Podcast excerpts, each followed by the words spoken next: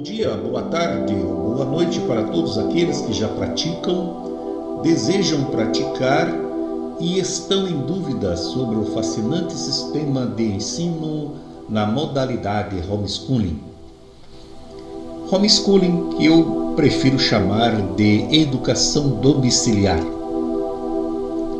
Pratico com meu filho Lorenzo Antônio, atualmente com 4 anos e meio de idade, uma educação domiciliar à brasileira. Por que à brasileira?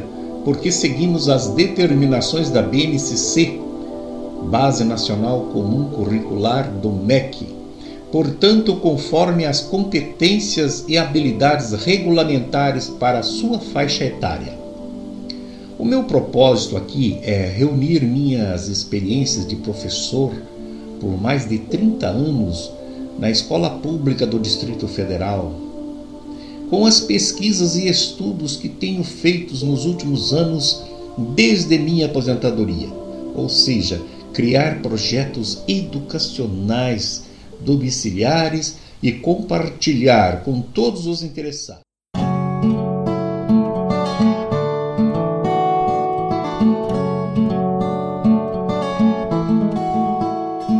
Três elementos ou áreas de interesse em educação que preocupam os psicólogos educacionais e os professores: o aluno, o processo de aprendizagem e a situação de aprendizagem.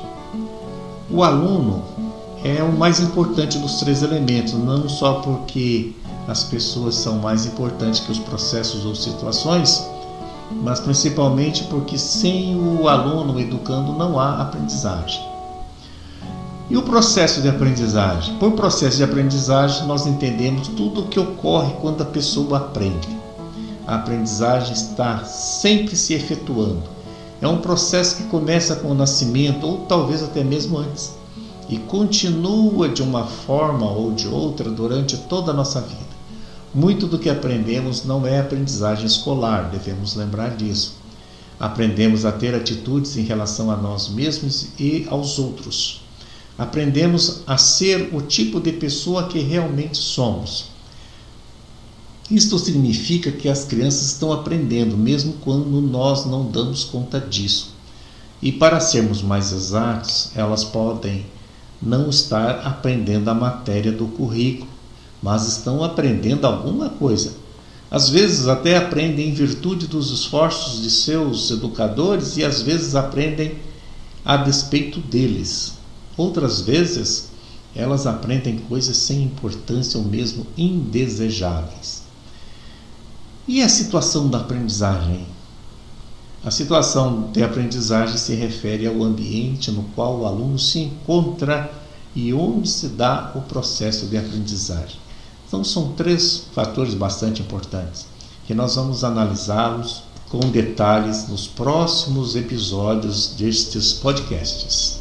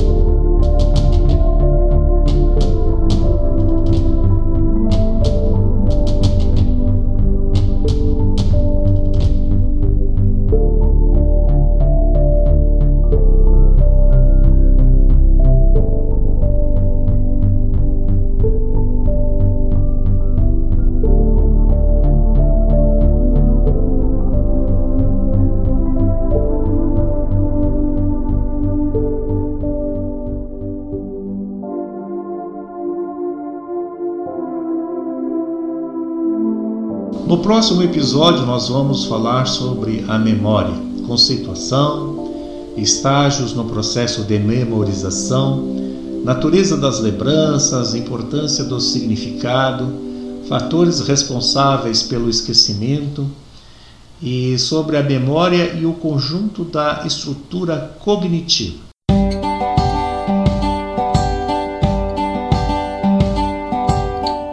Visite o nosso site WRTON e lá você terá muitas informações a respeito deste assunto. Você também pode entrar no nosso grupo do WhatsApp. Anote aí o DDD 42 e o número do telefone é 99802 4232. Você também pode me mandar um e-mail. Anote aí prof.ayrton@gmail.com. Vou soletrar p r o f e a i r t o n arroba gmail.com. Fale comigo, exponha as suas ideias, exponha o seu projeto, tire suas dúvidas. Vamos ver se eu posso te ajudar. Eu creio que sim. Então podemos fazer uma parceria. Conte comigo para este maravilhoso mundo da educação domiciliar. Muito obrigado por sua atenção.